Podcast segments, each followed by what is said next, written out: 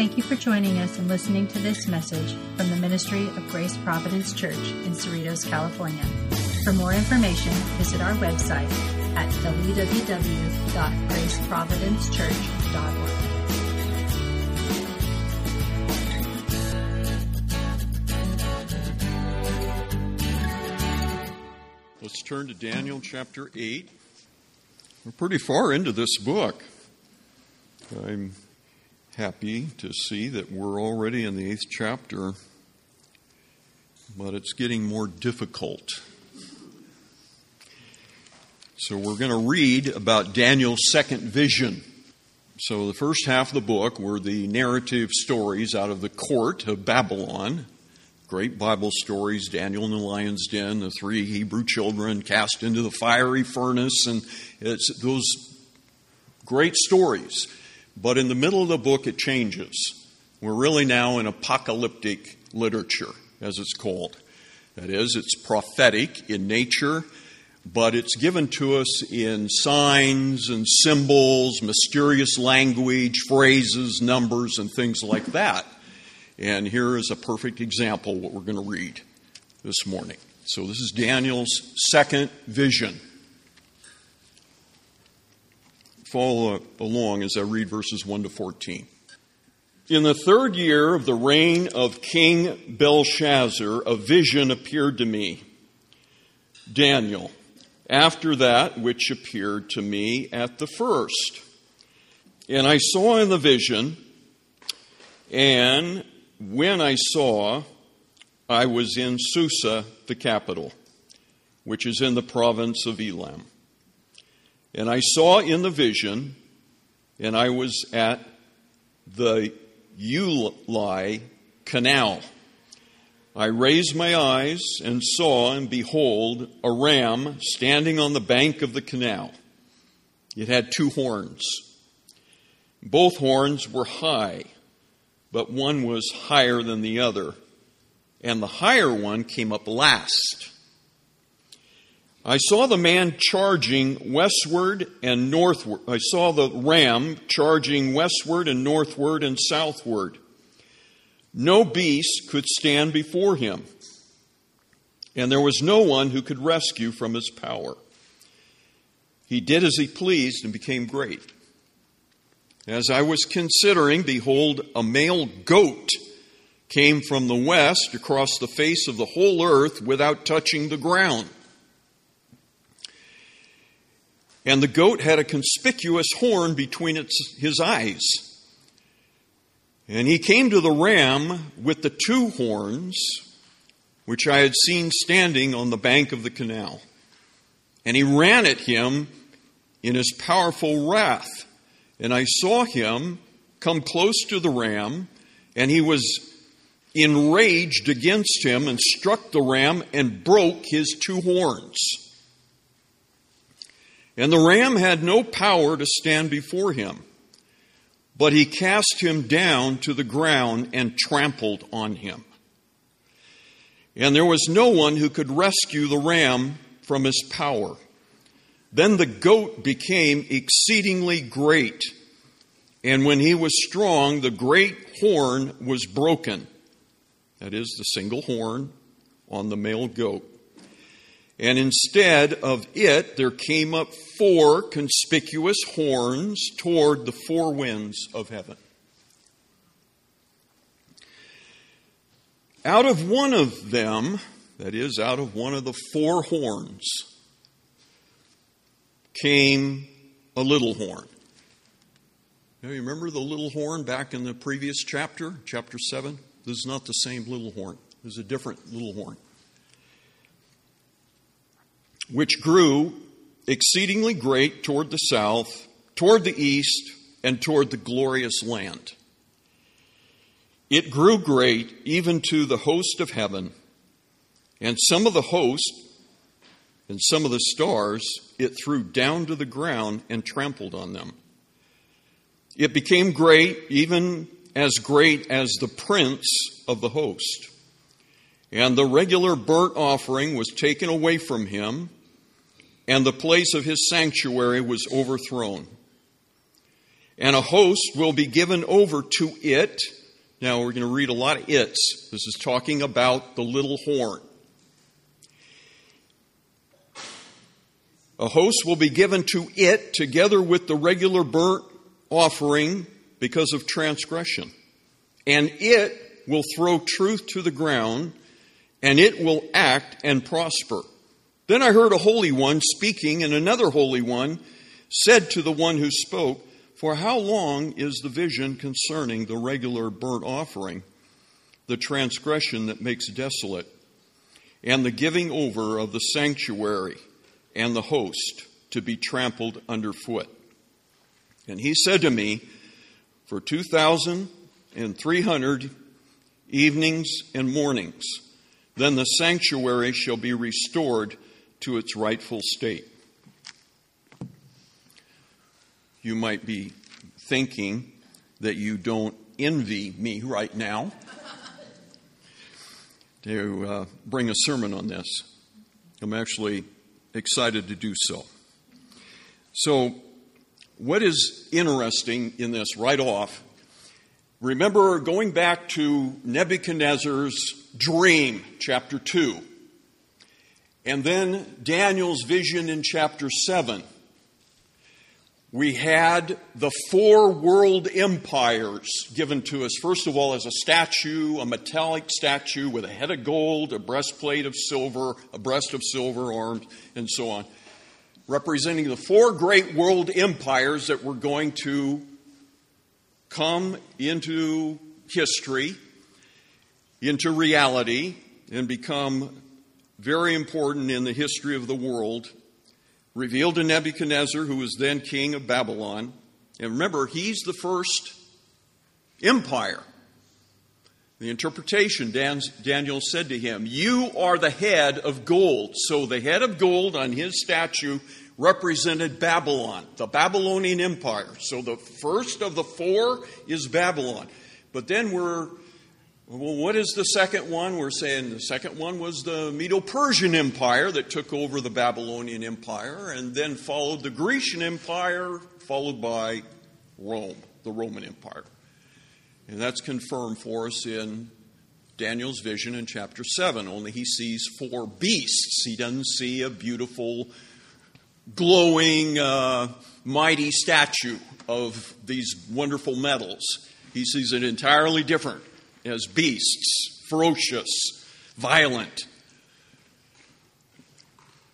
What is revealed in the, in the eighth chapter here is empire number two and empire number three.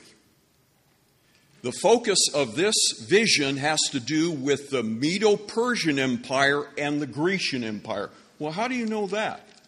Well, look at verses 20 and 21 because we have the interpretation of the ram and the goat. And I'm telling you this now just to clear it that this is who this is about.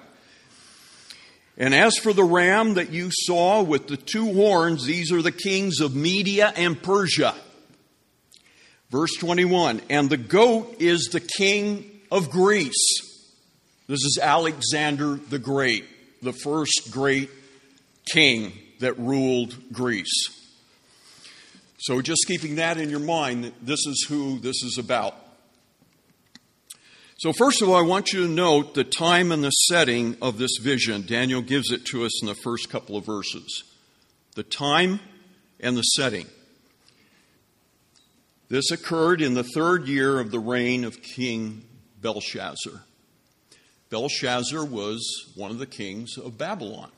So this is still during the kingdom of Babylon that Daniel has this vision, but it does not pertain to Babylon. In fact, none of the visions will pertain to Babylon from now on. It's now empire number two and empire number three that's in view. Notice it's in the third year of Belshazzar. That's either 550 or 547. These are the two dates that kept coming up in the research that I did, and so somewhere between 550 and 547, that's BC, before the Lord Jesus Christ was born. So this is in the ancient, real ancient world. Daniel says that he, this vision appeared to him after that which appeared to me at the first. That's a reference to the vision that he had in the seventh chapter. Now he, he tells us where, it, where he had this vision, but we don't really believe that he was transported actually to this location, but that he went to this location in the vision. Where was he? He saw in the vision, and when I saw, I was in Susa, the capital. This is a, a, major city in the kingdom of Elam at that time, but it later became the, the royal city of the Persian Empire. The kings resided here. It's a very important city. You find it in the book of Esther. This was the capital of the Persian rule at that time. Very important, about 200 miles from Babylon. And then he, he gets very specific that he was on the bank of the Ulai Canal, which apparently was a man made artificial canal, very large, and it passed by the city of Susa on the northeast side. So, just a few details about that. So, this is where he was. He defines the time and the setting. So, it's, it's very historical. This is not something that's just made up in the Bible. The Bible often gives us these these historical records by defining who was the king at that time, some details about the setting. So we know this is a real historical event that is being described here, namely Daniel's vision. Now let's come to the content of the vision, verses 3 to 12. The content. So again, he sees animals. He sees the ram and then a male goat. A ram is a sheep, a male sheep. Bighorn ram, perhaps. And we're told who they were. That's why I mentioned that. So we're referring to the Medes and the Persians. Now, see how this works itself out. So this, these empires are not described now as the predatory beasts of chapter 7, not the leopard, not the, not the lion or the bear. Now, this is an animal from the flock a sheep and a goat. So the ram has naturally two horns, but this fits beautifully with the representation of the Medo Persian Empire. We have two powers. Apparently, the Medo kingdom, the, the Medes, the kingdom of the Medes, is more ancient than the Persian Empire. It was there before Persia arose in power. That's why it says of the horn that it came up last. That notice that the two horns are not the same length. One is longer than the other one. So the longer one, it's believed, designates Persia because it was the dominant empire that took over the Mede Empire and absorbed them, and it became the Medes and the Persians. So they came together and formed a power. But the Medes were there first, they're more ancient. So it says that the longer horn came up last, that is, the Persian Empire. Hopefully that makes sense the way I'm explaining it. Now, what, what did the ram do? It charges westward, northward, and southward in other words, in all directions, doesn't say eastward at this point. This is the, the conquests of the Medes and the Persians. This is talking about how it grew, how it extended its power. And there was no beast, no other kingdom that could stand against them, that could resist them. So wherever they tried to conquer, they were successful. So these other peoples, the neighboring uh, kingdoms, regions, they just fell to the power of the Medes and the Persians, and they were taken into their kingdom. This is how the kingdom grew. No one could, none could be rescued from his power. He did as he pleased and became great. An expression of the sovereignty of the of an earthly ruler. He does what he pleases. So there's the Persian, Medo Persian Empire. It's Ram. It's making conquests. It's growing. It's extending itself. This is over a period of time. Now he comes to this male goat. Notice how Alexander the Great's kingdom is described here. And th- this fits perfectly with the nature of his conquests. He came from the west. I'm, I'm in verse 5. He comes across the face of the whole earth without touching the ground. So he is gliding along with great speed, this male goat. And a goat is, a wild goat's more fierce than a sheep. So this is why Alexander's kingdom is described as a goat, a male goat. He's powerful, he's conquering with rapidity. Alexander's empire was, was a world empire greater than the, the previous of the Medes and the Persians. And he conquered the world, they believe, in about 12 years. He was king of the world, basically, the then known world.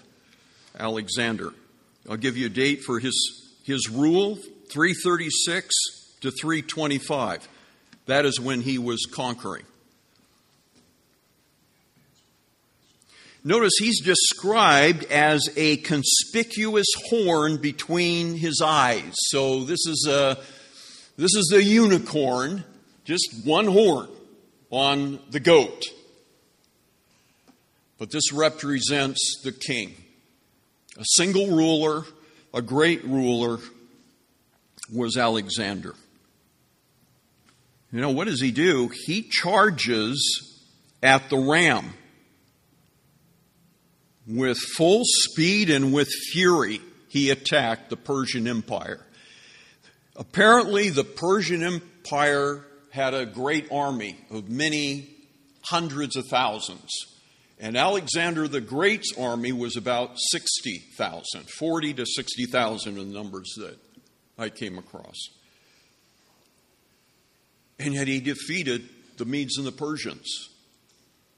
He was a fierce warrior, great army overcoming the Medes and the Persians, and within four years, he had captured that kingdom. He had taken over the Medo Persian Empire, Alexander the Great. But look what happens to him. First of all, he broke both the horns of the ram, so that, that's indicating the defeat of that empire, that he broke both the horns. But then notice what happens to him at the height of his power. The ram had no power to stand before him. He was cast down to the ground and trampled on, and so on. The goat became exceedingly great, and when he was strong, the great horn was broken. That's speaking about the sudden early death of Alexander the Great. He died around the age 32 or 33. It's interesting. So his, uh, his life extended, he only got to rule two years beyond uh, after conquering the world, and then he died in 323. So his rule was 336 to 325, and then he died two years later, 323. They, they know these dates. Now, after Alexander's death, what was to become of his empire? Well, it's, it's put simply here, but actually quite a bit transpired between his death and what we read uh, here in the text about the four horns that come up in the place of the one horn that broke. But let's go right to the four horns. And instead of it, the single horn, came up four conspicuous horns toward the four winds of heaven. I mean, they were going to rule to the four corners of the Alexander Empire, the Grecian Empire. Now, who are these four horns?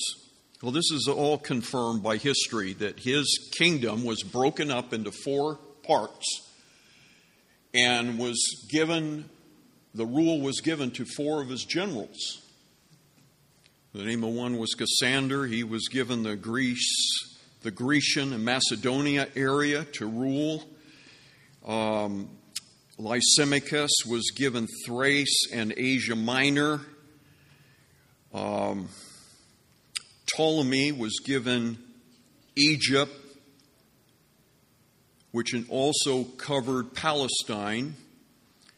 And Seleucus was north in Syria and even east into Mesopotamia and that area. Those were the names of his generals. The focus now, really, after laying out this basic framework of what happened between the two empires, who takes over who, the focus is now on a little horn. Out of one of them, that is, out of one of the successors that ruled in the place of Alexander, we're not told here which one it is, but we do know who it is from history. Came out of the Seleucus Empire over Syria. It was one of their kings that is being referred to now. Not, it's not referring to Seleucus himself. This is a figure that comes later in the history In fact, we're going now to the second century BC. Notice what it says about this little horn. That is, he's small. He's got a small beginning. He's not. He's, nobody's really paying attention to him because there's nothing great about him at this point. But he grew exceedingly great toward the south, toward the east, and notice, toward the glorious land. That's referring to the, where the Jews came from. That's speaking of Israel, which Ezekiel tells us twice uh, in his book, in chapter 20 of Ezekiel, that this land was given to his people, a land flowing with milk and honey, the greatest and most glorious of all lands. That's how it's described twice in Ezekiel 20. So notice his attention is toward the glorious land. He's going to capture Palestine and take it away from the Ptolemies who were ruling in the south. This little horn. He's got his eye set on it, the glorious land.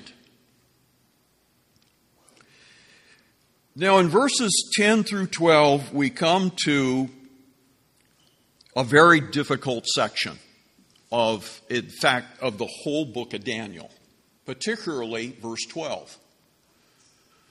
Because we have some metaphors here. And the word host is used five times. Now, host uh, is the word for army. But in the Bible, it's used about angels, the heavenly host, it's also used about stars, the planetary host in the heavens. They're also called the host. It's also used of Israel. God spoke of his people as his host, as be his earthly host, his earthly army. Actually, that phraseology is used in the book of Exodus when they're about to leave after the plagues and go out of Egypt into the wilderness. The difficulty here is understanding which host he means.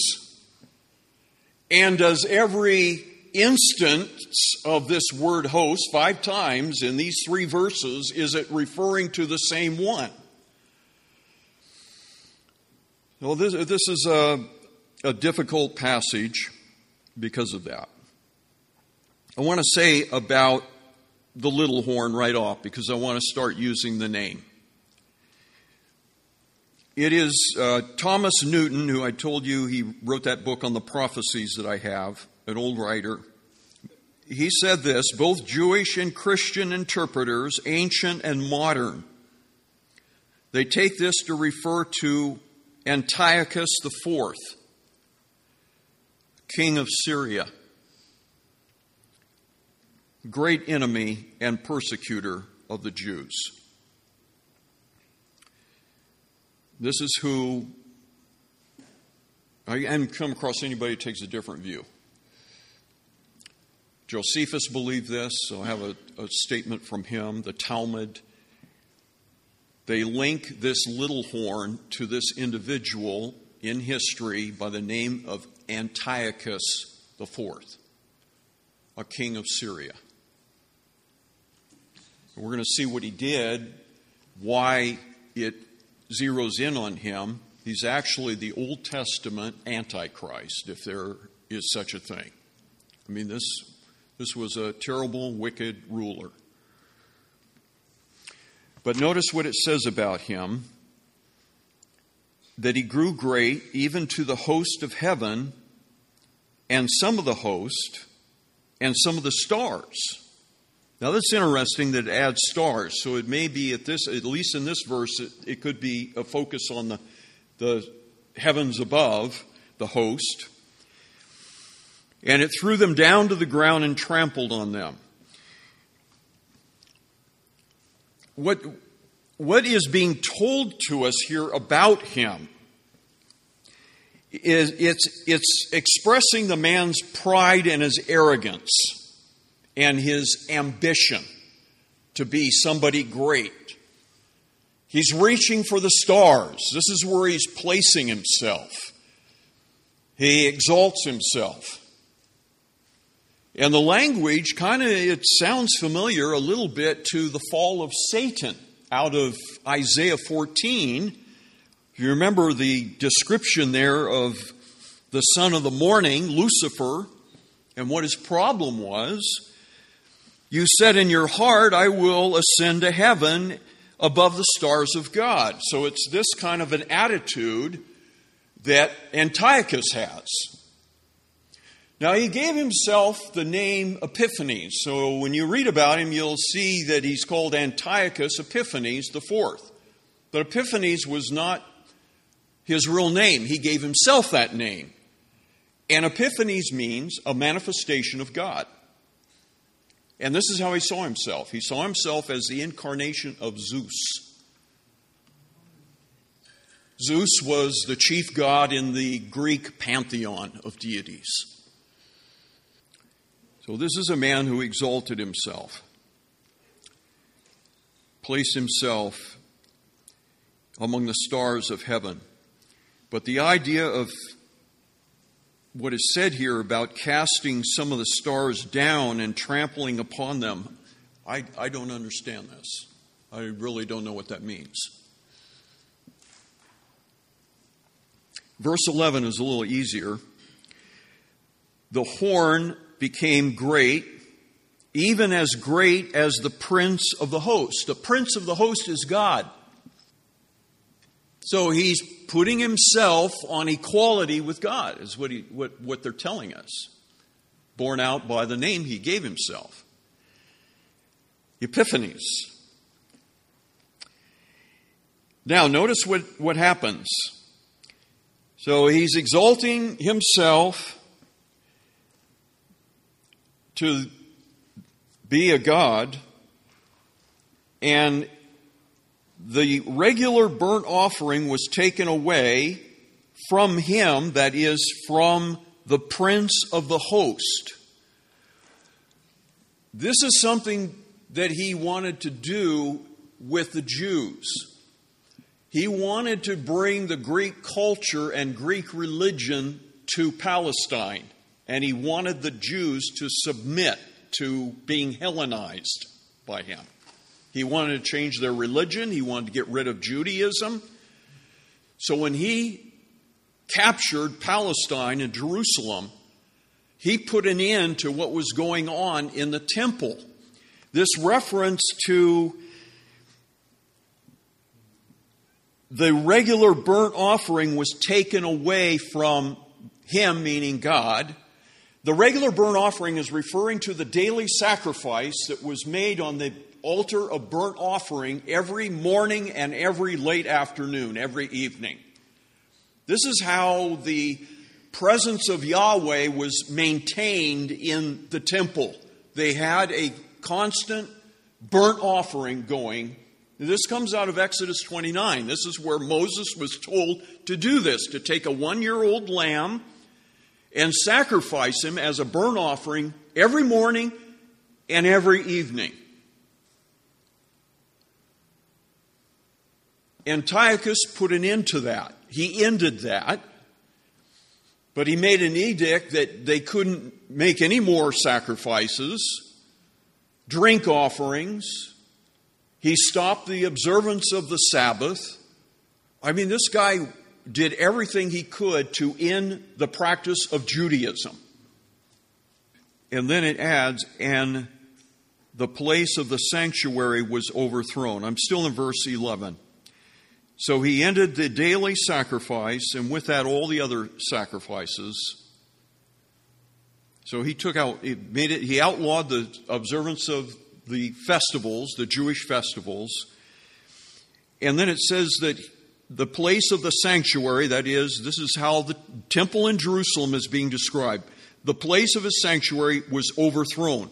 Now, that doesn't mean that it was destroyed. He did not dismantle the temple, he didn't pull it down. It means he overthrew it and he treated it as if it was to be totally despised and thrown away, no longer fit for use. What he did. He totally polluted it. Now, here, here's what he did. So, when he came into Jerusalem and started to take control, he did an outrageous thing, and this is known in history as the, des- the abomination of desecration. He went into the temple, set up a statue of Zeus that was in his own image, and an altar to Zeus, and he killed a pig in the temple. So, you know what God thought about swine? This was a total desecration of the holy place in Jewish history. No one had ever dared to do anything like this, but Antiochus Epiphanes IV did. Now, verse 12 is really, really difficult. It, that is Antiochus, he became great that's verse 11. Verse 12. And a host will be given to it. A host of what? I, I don't know. I can't explain it.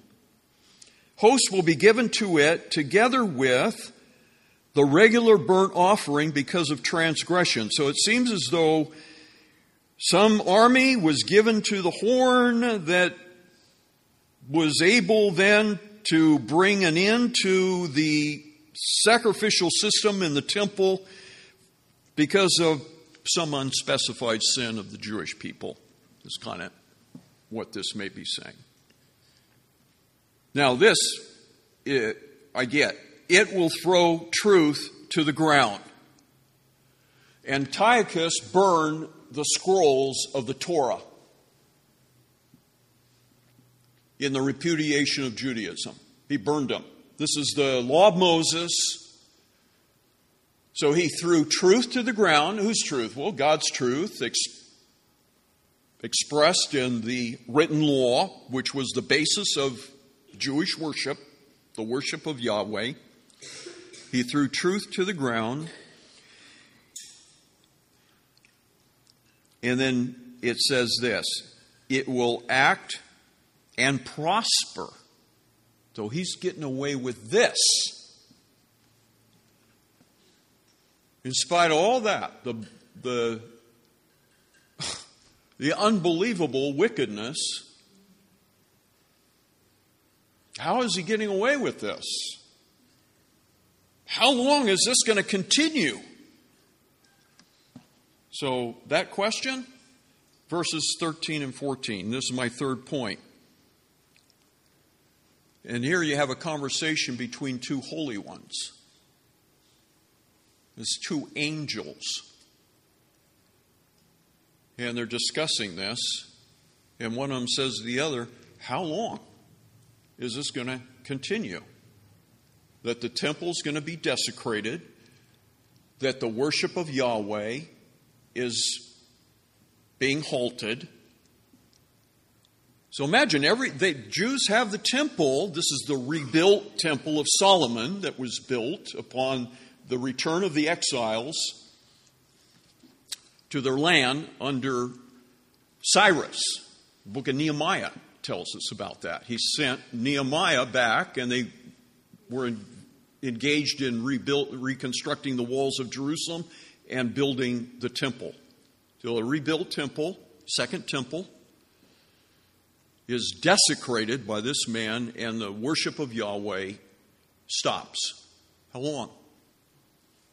How long is the vision concerning the regular burnt offering, that is, the daily sacrifice, morning and evening sacrifice, representative of the whole sacrificial system, that daily sacrifice that was made, along with the giving over of the sanctuary and the host to be trampled underfoot. Notice how it's describing the temple. The temple has been laid waste, it's been trampled underfoot by this evil ruler. How long? Now we have a number, one of these mysterious numbers of Daniel. Look at it. And he said to me, For 2,300 evenings and mornings. Now there's two ways to read this. The first way is to see evening and morning is referring to a day. One day. So it could be 2,300 days, which is about six years and four months. Another way to read it is how many sac- daily sacrifices are going to be missed? 2,300 evenings and mornings. So if you read it like that, as to how long the daily sacrifice is not going to be made, how many sacrifices will be missed? 2,300 of them. So, not, or, in order to figure out how long that is, you divide that number in half because two per day. That's 1,150 days. And that comes out to three years and two months. I think that that is the way it's to be read because here's, here's the facts. Antiochus desecrated the temple, sacrificed the pig on the altar in 167 BC. 167. Now, you know what happened because of what he did to the Jews? And he wanted to exterminate them. Not only exterminate their religion, but them. If they rebelled against him and would not comply, they were put to death. So he was guilty of killing thousands of Jews. Isn't it interesting how God's people have been persecuted like that throughout history? There have always been those who wanted to get rid of the Jewish people. I wonder who's driving that evil. So he was he began his desecration in 167, but the Jews rose up against it. He provoked a revolt led by a family, a priestly family, and one of the sons of the high priest was Judah. This is Judah Maccabees, the hammer. And this is when the Jewish revolt took place. and they were in the minority and they conquered the army of Antiochus. This is what's behind the celebration of Hanukkah in December of every year. They are remembering the defeat of Antiochus by Judas Maccabees and his brothers and army. The Maccabean revolt led to the recovery of the temple, and the temple was rededicated. It was cleansed of the pollution of Antiochus and rededicated in 164 BC in the month of December. And they say even it was December 25th. Really interesting. How long was that? Josephus tells us. Is from Josephus, first century Jewish historian. Josephus, speaking of Antiochus, says that he spoiled the temple and he put a stop to the daily sacrifice for three years and six months. So, this number, it's not exact, it's approximate, it would seem. But it tells, they're telling how long it was going to last three years and some months. Is the Word of God.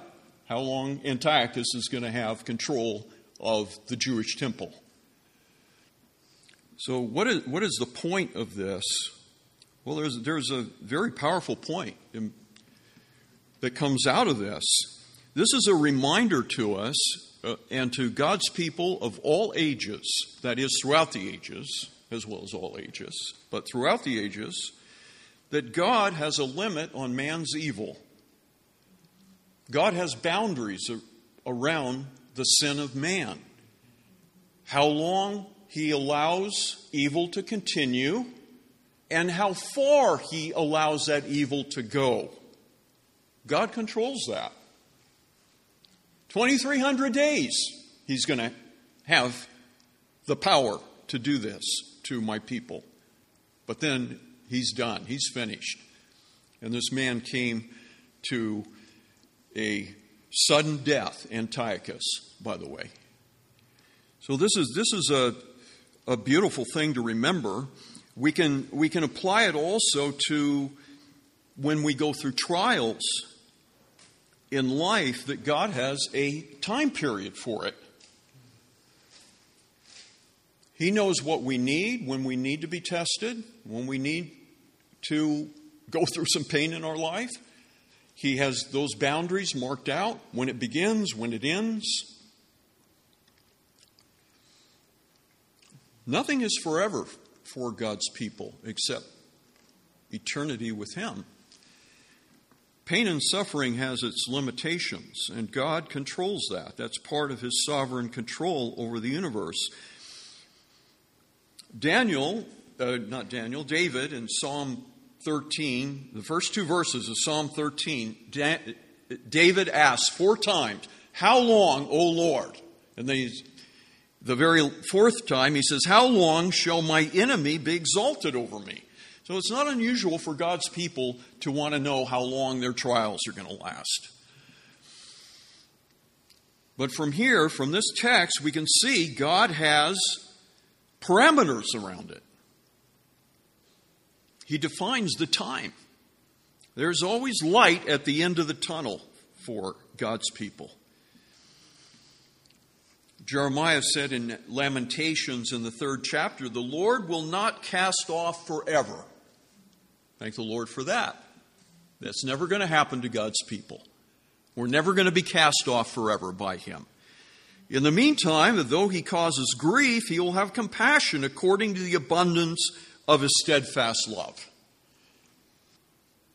Second chapter of the book of Revelation. Here's a, a beautiful example of what I'm talking about. Verse 10.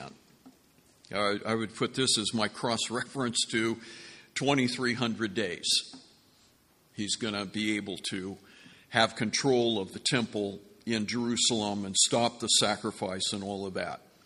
This is the Lord Jesus Christ speaking to the church.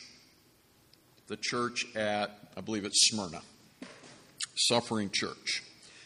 Behold, the devil is about to throw some of you into prison The Lord has given his people, he's, he's letting them know what's coming. That, he, that you may be tested. So God has a purpose in this. The devil is behind it. He's going to have you sent to prison. This is so that you might be tested. And notice, and for 10 days you will have tribulation. There it is 10 days. God has parameters on this evil, how long they're going to stay in prison. But he says, Be faithful unto death, and I will give you a crown of life. What a promise. That's our God. He's in control. He defines the time for the trial of his people. He had perfect control over this entire thing, though it was so out of control, it would seem, from the Jewish standpoint, that this happened to them. When you think about the Holocaust, the worst of all that came to them in the last century, how do we explain that? That is very troubling. And yet, the Lord is in full control of everything that occurs, even with the evil of man. Thank you for joining us and listening to this message from the Ministry of Grace Providence Church in Cerritos, California. For more information, visit our website at www.graceprovidencechurch.org.